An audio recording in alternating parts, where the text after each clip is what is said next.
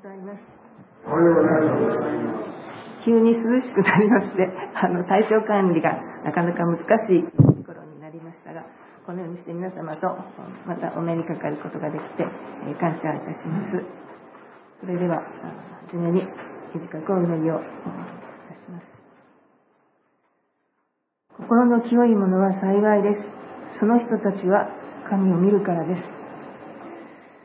天のお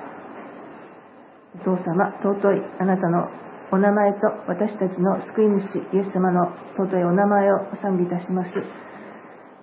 新しい月を迎え、もう一度このところで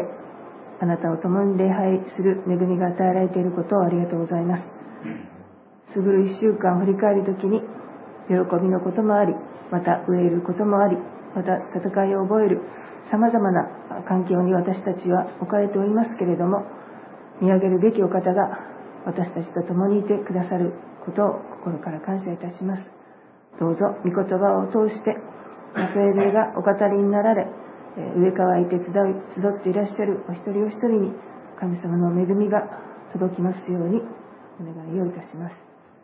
尊いイエス様の皆によってお祈りいたします。今日は先にお祈りしていただきましたように、進学校で、えーと教団の進学校ででもあり、また、え関西聖書進学校の進学校ででもあるというような日になっておりますが、あの、え今ですね、あの10月、10月1日から、あの、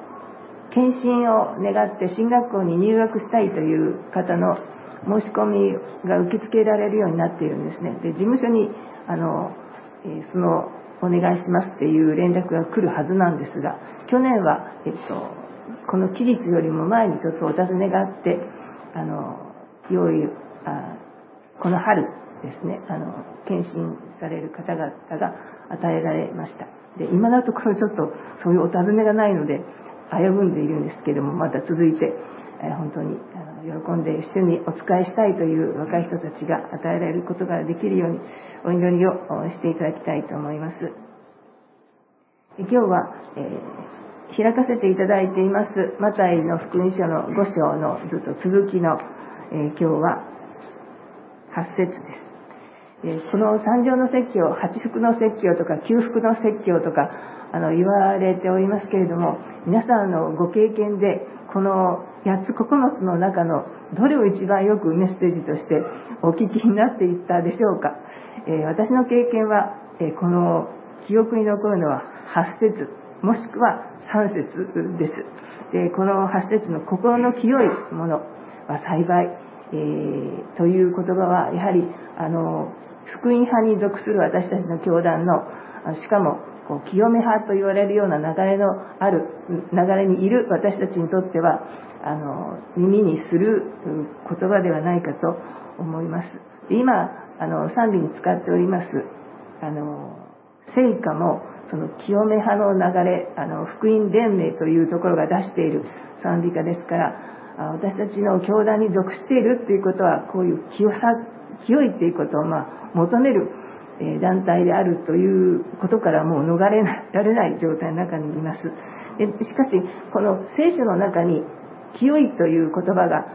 あの使われてもその今日使われている清いっていう洗うとか綺麗であるとか無垢であるとかいう清いというのとあの性別するという言葉はあの前の口語訳の聖書なんかでは同じように清いってあのひらがなで多分書いてあったと思うのでどちらが使われているのかなかなか分かりにくかったんですが今この、え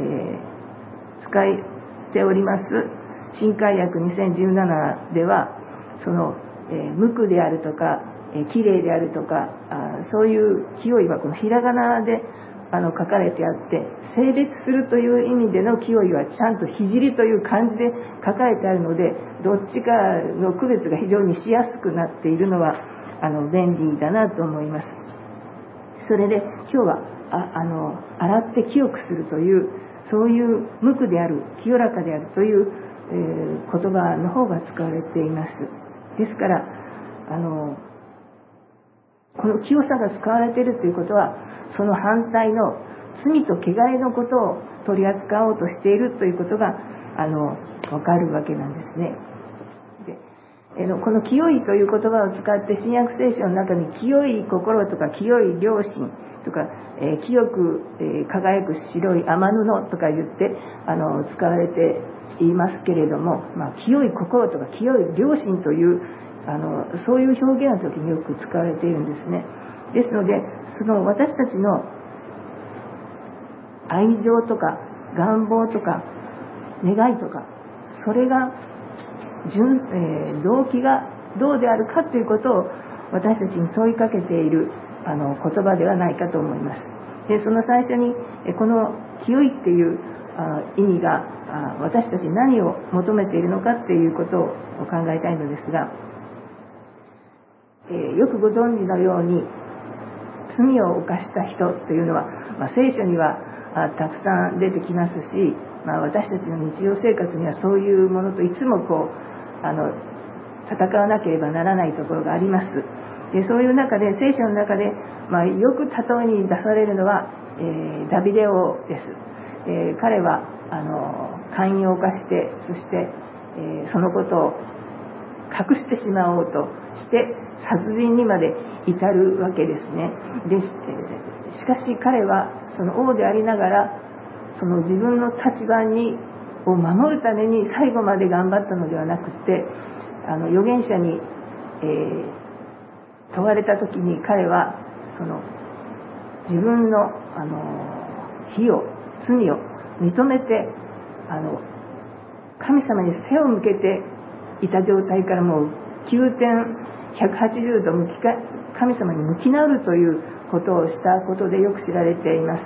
その詩篇の51編の中には私のうちに清い心を作ってくださいという言葉がありますように彼は自分の罪を本当に傷んでそれがもう、えー、心に刺さって、えー、神様の前に立ち返ったということで知られている人です。罪を犯したことで有名である反面もう一つ悔い改めて方向を変えたということで彼は非常にあの有名になっています。で神を私に清い心を作り揺るがない霊を私のうちに新しくしてください。この汚れた私をどうか清めてくださいというのを神様に求めたんですね。で自分で何とかするのでもなく人に頼むのでもなく神様に向かって彼は叫び求めてそれを自分のものにしていくわけです。で聖霊なる神様は私たちの動機にですねあの働かれてあなた今しているそのことの動機は本当に正しいですかという問いかけをしてこられるわけですね。その時に私たちが聞きその問いかけに聞くことができる耳そしてその問いかけにこう柔軟に応答することができる魂そういう魂は非常に恵まれているあの魂ではないかと思います。でその私たちのがんあ罪を犯させる根元にその私たちは、まあ、聖書でいう肉の心とか肉の思いというのがありますけれどもそれは、え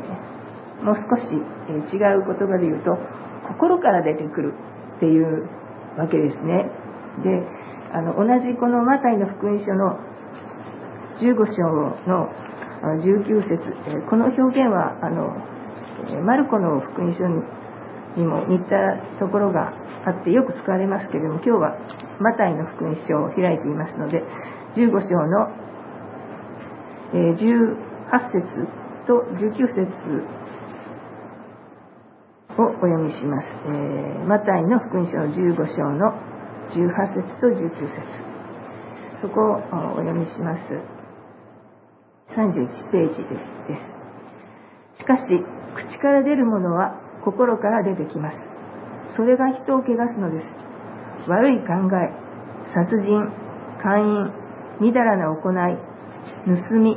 偽証罵りは心から出てくるからです。とイエス様がおっしゃっています、え人を汚すものは人の思いの中から出てくるということをおっしゃっています。ですからあの聖書が言うようにあなたの心の泉を油断することなくあ油断することなくあなたの心の泉を守れと言われているように私たちは神様によっていつも点検されているあの必要があります。でそれであの日常生活ですね。皆さん多分ご家族がいらっしゃると思うんですけれども、まあ、ご夫妻だったりなさると思うんですけれどもご夫妻親子。まいろんな関係がある中で、えー、近いところではですね毎日いろんな思いの行き違いもあのあったりするのではないかと想像をいたします。でその時に、えー、こう言い訳をしたりあれがこれでこうだったからと言わずに率直に、えー、謝ることができたらあの関係もすっきりしますしまた自分自身もこう安心神様がくださる安心に帰っていくのではないかと思います。そのような日常生活の細かいところから神様のチェックを受けてあの溜め込んでいかないでいつもこう現れ続けていく神様に向き直って、え現れ続けていく関係が私たちの毎日を平安なものにしまた喜びのあるものにして、えー、するのではないかと思います。私があの前以前の教会であのお話しした時に、えー、そのそれはそのご夫婦間のことの話ではなくて聖書の御言葉の中からあなたの、えー、持っているものとか、えー、はちゃんと整列されてそしてお部屋も整えられてまたあそっかごめんなさい。ご夫婦の間でもちゃんと謝るべきことを謝っていますかというようなことを言った時にあのご夫妻で来られていた方が、えー、そのご主人がですねお家に帰られてからあの奥様に何か謝られたみたいなんですね。でそのことを後から奥様が私に教えてくださっていやそれを聞いた私は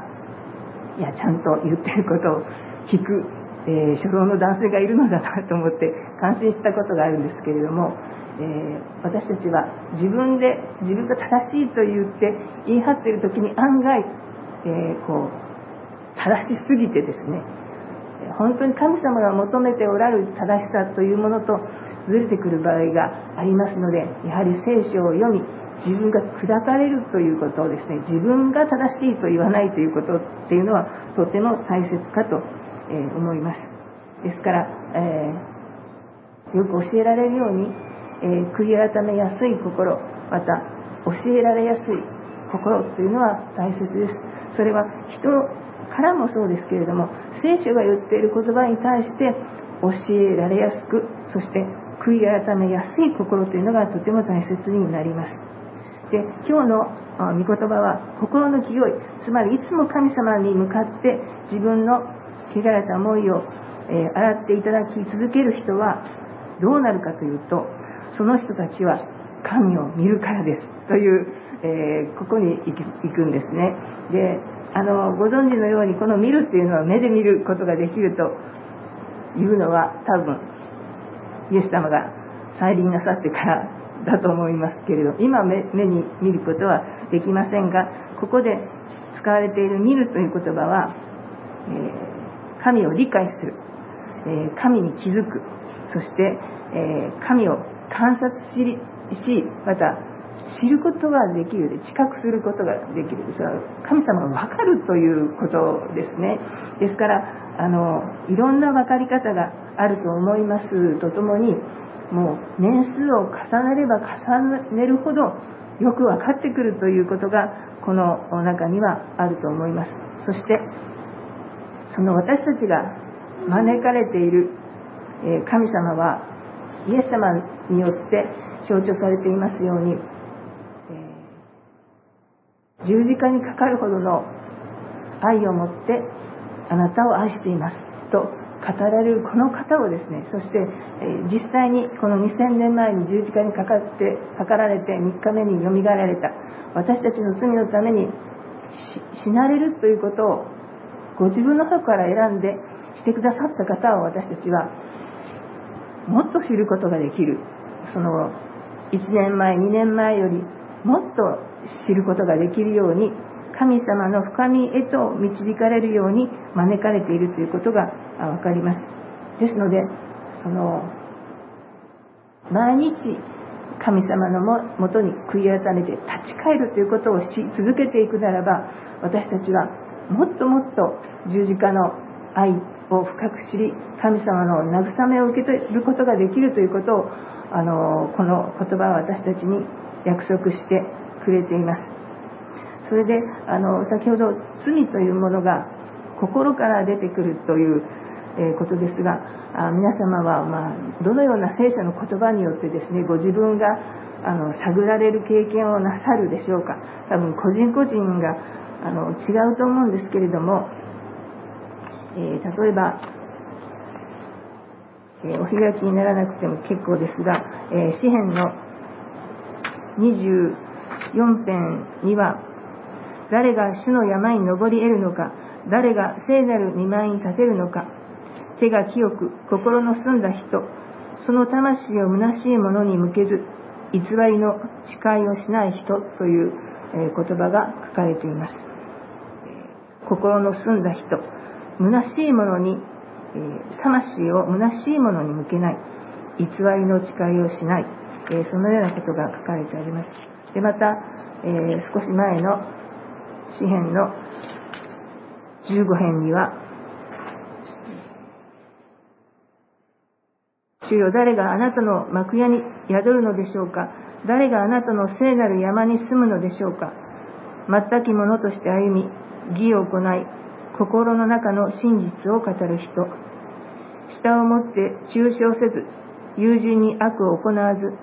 隣人へのそしりを口にしない人。その目は主に捨てられたものを蔑み主を恐れる者を彼は尊ぶ。損になっても誓ったことは変えない、利息をつけて金を貸すことはせず潔白な人を不利にする賄賂を受け取らない。このようなに行う人は決して揺るがされない。とありますように、えー、この人間関係の中にですねその清さっていうのは現れてくるということをあの教えられるわけですね。であのちょっと個人的なあ証をここで入れますけれども私前にお話まだしてないと思うんですが私がえー、洗礼を受けるに至る前にあの先生あ主観者の先生から、えー、じゃああのイエス様あ、まあ、神様を受け入れるというイエス様を受け入れるということをしたのでその、まあ、洗礼を受ける前に悔い改めの祈りをしましょうと言って言われました。ででもその時私は正直に、まあ私それほど悪い人間ではないと思うのでそのまあ罪っていうのが分かりませんって言って先生にお話ししたら、え先生が何と言われたかというと聖書を読みなさいと言って言われました。これこれが罪ですというような解説はなかったんです。でそれで私はあまだ休度して数ヶ月の頃でしたのであの新約聖書を読み始めましてね、えそのルカの福音書の6章のところまで来た時にその自分の好む人に挨拶をするのは当たり前だ。そして自分の貸したものを返してもらってもそれは当たり前すぎるというようなことが書いてあったんですね。それを読んだ時にその自分がこれがまあ自分が普通で当たり前の人間だって思っていたレベルはあの標準以下だっていうことがあの非常にはっきりと分かってきましてあの自分の決めた基準で自分が良しとしていたという生き方にあの気がつかされて、えー、そこから自分の罪ということをあのもう教えられるようになりました。それでその後、まあ、あの他のことも含めて悔い改めの祈りを先生と一緒に捧げて洗礼の恵みに預かったという経験があります。ですので私たちが清くされることのためにはもう基本ですがやはり御言葉に日々触れるということですね。あの同じようなところであそうだと思うことが、え私などはたびたびありますけれども聖書を読んで自分は取り扱われるっていう経験を重ねていく時に私たちはもう一度神を見るイエス様の十字架を見上げまたそんな私でもイエス様を許すためにあの手を広げていてくださるということが分かりますしだからダメだとおっしゃらないのがあの神様であるということを年を重ねるごとに知らされるわけですね。悩みを訴え弱さを訴え汚れを訴えてもイエス様はそれをこう受け取ってくださるお方であり私たちをもう一度前にもう、えー、新しいものに作り変えてくださるというお方で、えー、あるわけです、えー、その御言葉に養われるということはもう基本の基本ですけれどもそれとともに、え厳しいいろんな訓練とですね課題が私たちにはやはり与えられます。あの何かをすればするほどいろんな課題と問題に私たちはぶつかるものですよね。でその時に、えー、もう果敢に何が起こっても前進というタイプの方もあのいらっしゃると思いますがもう何か起こるたびに、えー、座り込むタイプのものもあ方もいらっしゃると思います。いろんな反応があると思いますけれども、え、神様の訓練で不必要なものはないという神その十字架に書かられたイエス様のお姿と復活されたあのお姿を見るときに私たちにもう失望と落胆とこれで終わりだということはないということがいつも教えられます。でですから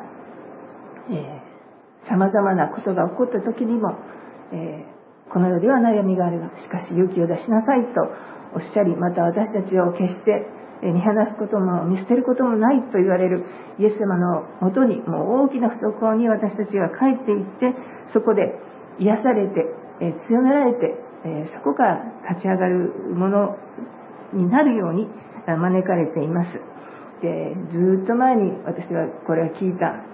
例えの話ですが杭をですね打つ皆さん今頃杭を打つなんてあんまりしないんですかね。昔はま地面とあの近い生活をしていましたからそんなことあったと思うんですけども杭を打った時にその1回とか2回上から叩いて杭を打っただけでは弱いんですね。それをぐるぐるちょっと回して周りにゆとりをあの杭の周りにゆとりを作ってそこに石を入れてそして固めるとその倒れないように固く立つということです。でそのように私たちの人生にいろんなこう困難と戦いと揺さぶりがやってくるんですけれどもそれは決して悪いものではなくてそれを補強してくださる神様の恵みがあるので私たちはそれを通して強くされるということがあの言えるわけですね。ですから、えー、大変なことも一時はあのちょっとしおれることもあるかもしれませんが神に望みを置いて前進することができます。それがあの自分の肉の思い自分中心の思い自分を自己中心で愛する思いから清くされて神様を見続ける時にイエス様の恵みがよくわかるということに結びついていきます。で今日はあの2曲目の賛美に天国の賛美を選ばせていただきました。皆様はあの賛美お好きでしょうか？あの非常に天国をあの慕わせるような賛美なんですけれども、えー、お聞きになったことがありますかね？聖書の中に罪の状態が書かれていないところは旧約聖書の最初の2章と新約聖書の終わりの2章しかないんですよね。その間ずっと罪の歴史の中で神様がいかに回復しようかというあの働きをされておられるかということが、ま、書かれてあってその前後の2章だけがに罪がない世界が描かれています。でその最後の、えー、黙示録の22章のところにも「えー、御顔を仰ぎ見る」という神様の顔を見るという、えー、そういう表現が22章の4節の中に書かれています。おそらくこの見るはですね本当にこの肉眼なんでしょうかね。肉眼と言わないのかもしれません。とにかく私たちは、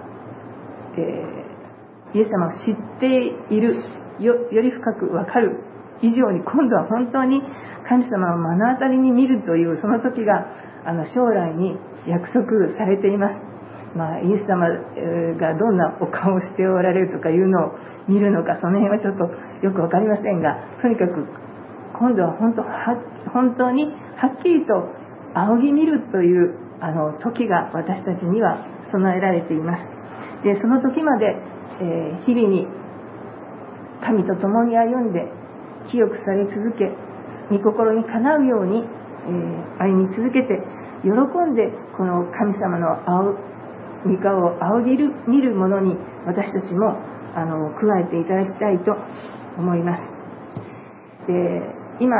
えここ数年幸せ会がオンラインで行われて会場に集う人たちが少ない状態で、え数回開かれています。で今年の塩野生会は2日目は若い人たちを対象にあのギターやドラムの、えー、楽器で賛美がされてそして、え、鎌野直人先生が、え、説教なさるカジュアルなスタイルであの講談講談というかそのレバンテホールに行かれてそこで説教なさっておられましたけれどもそこの司会者に、えっと、午前だったかな？にあの立っておられた先生は、